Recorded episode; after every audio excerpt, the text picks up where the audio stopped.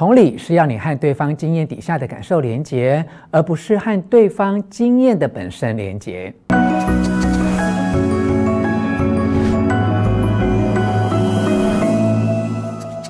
我是吴若权，欢迎你来到幸福书房。邀请还没有订阅的书友按下订阅的按钮或小铃铛，免费订阅我的频道。这段影片要跟你聊的主题是自卑与同理，这两个看起来风马牛不相及的字词，好像天南地北，没什么直接关系。但是我现在邀请你深入探索自卑的心理，并且得到一个全新的见解与结论。原来哦，同理是克服自卑最好的方法。自卑与同理究竟是怎样产生这样的关系呢？一起来看看这段影片要跟你分享的三个重点：一、深入解析自卑心理；二、同情并不等于同理；三、应用同理化解自卑。你有过自卑的心理，或因为自卑而遇到让自己难堪的处境吗？因为我在青少年时期是一个非常不会读书的孩子，念了很多年的放牛班，甚至连高中都没有考上。这段深刻的人生经历，让我非常了解那一种感觉自己不如别人的心理 是多么的卑微，多么的脆弱，多么的恐惧。不管是从功课比较好的同学，或是教升学班的老师身上观察他们看我的眼神，都会觉得充满了不屑与批判。度过那一段非常灰色的岁月，重考高中，慢慢懂得发愤图强，好不容易熬到大学毕业，退伍进入职场，在外商科技公司找到一份自己非常喜欢的工作，但我的自卑感并没有因此而消失。我总觉得身边的年轻同事，哇，男的长得比我高，女的英文讲得比我好，而资深的同事很会奉承上司，我的言辞相对笨拙很多。经过这些历程，我真的深刻的体会到，自卑几乎是每个人都有的。即使是在你眼中非常成功的人，其实他们内心也可能有自卑的一面。所谓一山还有一山高，学校考试获得第二名的人，会因为成绩单上的分数输给第一名而自卑；但就算功课很好的第一名，也可能会觉得自己体育输给别人，或是人缘不够好而感到自卑。讲到这里，先来深入讨论这支影片的第一个重点：一、深入解析自卑心理。从表面上看起来，自卑是觉得自己不如别人，而实际上，自卑真正的心态却是因为害怕自己不够好而失去和别人的连结。如果要给自卑一个清楚而具体的定义，可以说，自卑是一种非常痛苦的感受和体验，认为自己是有缺陷的，也因为这个缺陷而没有资格获得爱、归属感和连结。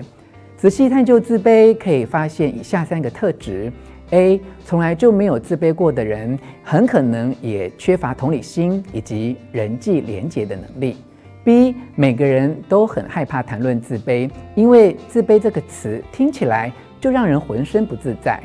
C，越是避而不谈，自卑对我们的掌控力就越大。通常我们会被自卑的两个念头所操控：第一个念头是我永远不够好；第二个念头是贬义自己，而对自己说：“你以为你是谁啊？”在这两个念头夹击之下，我们很容易退回自己卑微而渺小的世界，这也成为最简单容易的自保方式。然而，一旦我们穿上自卑的盔甲，卷缩在卑微而渺小的世界里，内在一些东西会被压碎，也会感觉到窒息。根据神经学的研究显示，自卑会引发被排斥的痛苦感觉，而这样的感觉跟生理上其他的痛苦是一样的真实，因为。情绪是会伤人的，就像我们去看医生的时候，必须要能够明确的指称，并且讨论生理上的痛苦，医生才能够帮我们治疗那些症状。当我们跟自己或别人共处的时候，也必须要先承认自卑的存在，并且愿意谈论它，才有可能获得解脱。但其实要承认并且谈论自卑，并不是一件容易的事。而自卑之所以具有强大的控制力量，正是因为我们不轻易把它说出来，所以自卑才会经常被学者称之为“情绪之网”哦，因为它会带给我们一种永远不够好的感受，让我们觉得自己没有资格跟别人连接，也无法得到归属感，甚至是爱。深入了解自卑的心理之后，让我们来看看这支影片要分享给你的第二个重点。二，同情并不等于同理，自卑是可以克服的。只要我们在感到自卑的时候，还能够展现真实的自我。即使经历自卑的情绪，也不会牺牲或扭曲自己的价值观，甚至经历自卑的情绪之后，还能够比之前更有勇气、更懂得包容。那么，跟他人之间的连结不但不会断裂哦，而且还有可能更加的紧密。要克服自卑，最好的方法就是从自卑转为同理。当我们愿意跟别人分享自卑的故事，而对方也能够以同理回应。自卑就无法存在了。同时，还有另外一个面向，就是即使身处自卑的情绪中，还能够善待自己而不批判自己。能做到这一点，就比较有可能向外求援。过去我们常常误解了同理的意义。真正的同理，并不是与某个经验连结，而是与支持某个经验的情绪连结。譬如说，你可能会怀疑，如果你没有经历过别人所经历的痛苦，要如何展现同理？举个例子来说，假使你最要好的朋友失恋了，但你并不曾失恋过，你可能会担心自己欠缺同样的经验，而没有办法表达同理。其实这个想法是多虑了。同理是要你和对方经验底下的感受连接，而不是和对方经验的本身连接。即使没有失恋过，但只要你曾经感到悲伤、失望、恐惧、孤独或是愤怒，你就有同理对方的能力哦。同理并不等于同情，同理是和别人一起难过，而同情却只是替别人难过。同理会促进彼此之间的连结。同情反而会切断这个连结。你能够同理，代表你和对方是平等的。如果你只是同情，代表你把自己的身段放在一个比对方还要高的位置。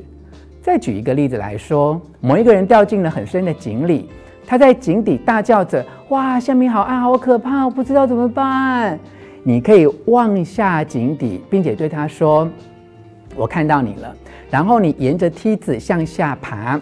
并请你先确定自己有能力爬出之后，再告诉对方说：“哦，我知道待在下面的感觉是什么。你不是孤单一个人，你绝对不能够在不知道怎么爬出去的情况之下，有勇无谋地跳进井底。如果你这么做，就是让自己陷入了泥淖之中。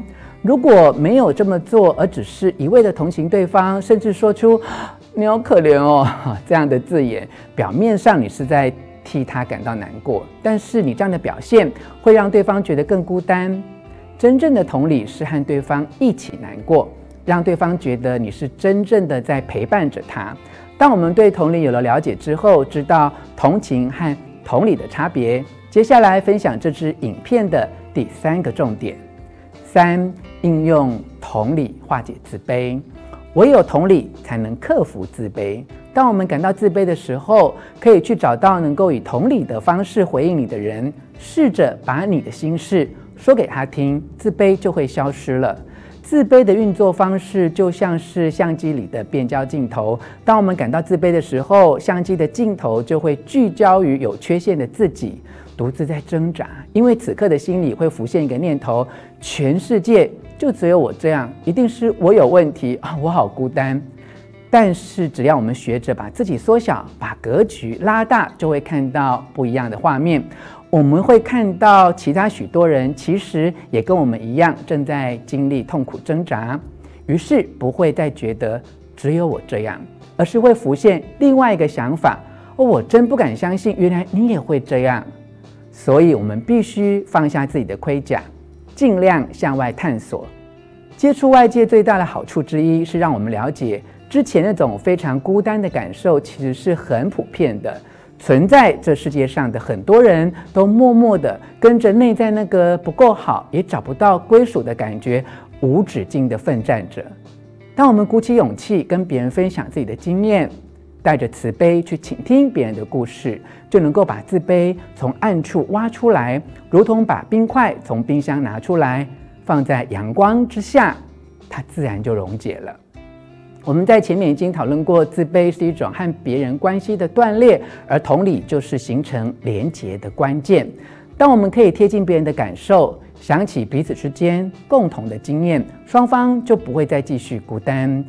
当某人在痛苦之中，最有力量的安慰就是 “Me too”，我也是。最近这几年来，针对性骚扰和性侵犯问题所掀起的 “Me too”，我也是运动，正是应用同理克服自卑最具体的证明。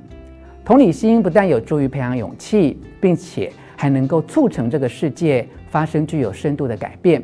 希望我的阅读和分享能够帮助你了解这么多年来一直困扰你的自卑究竟是怎么来的，而你又要如何走出去。当然，更重要的是，你也能够透过同理的锻炼与培养，不但克服了自己的自卑，还能够设身处地的同理别人不幸的遭遇，帮助对方也能够走出自卑的阴影。召唤生命真正的勇气。以上跟你分享的是我阅读完《天下杂志》所出版的《召唤勇气》这本书所为你摘录的重点。希望你喜欢我为你录制的影片，欢迎你留下意见和我分享你的自卑感来自哪里。而你看完这支影片后，是不是愿意试着说出来呢？最后，我还要再一次的邀请你按下喜欢的符号以及铃铛订阅，并且分享出去。幸福书房，下次见。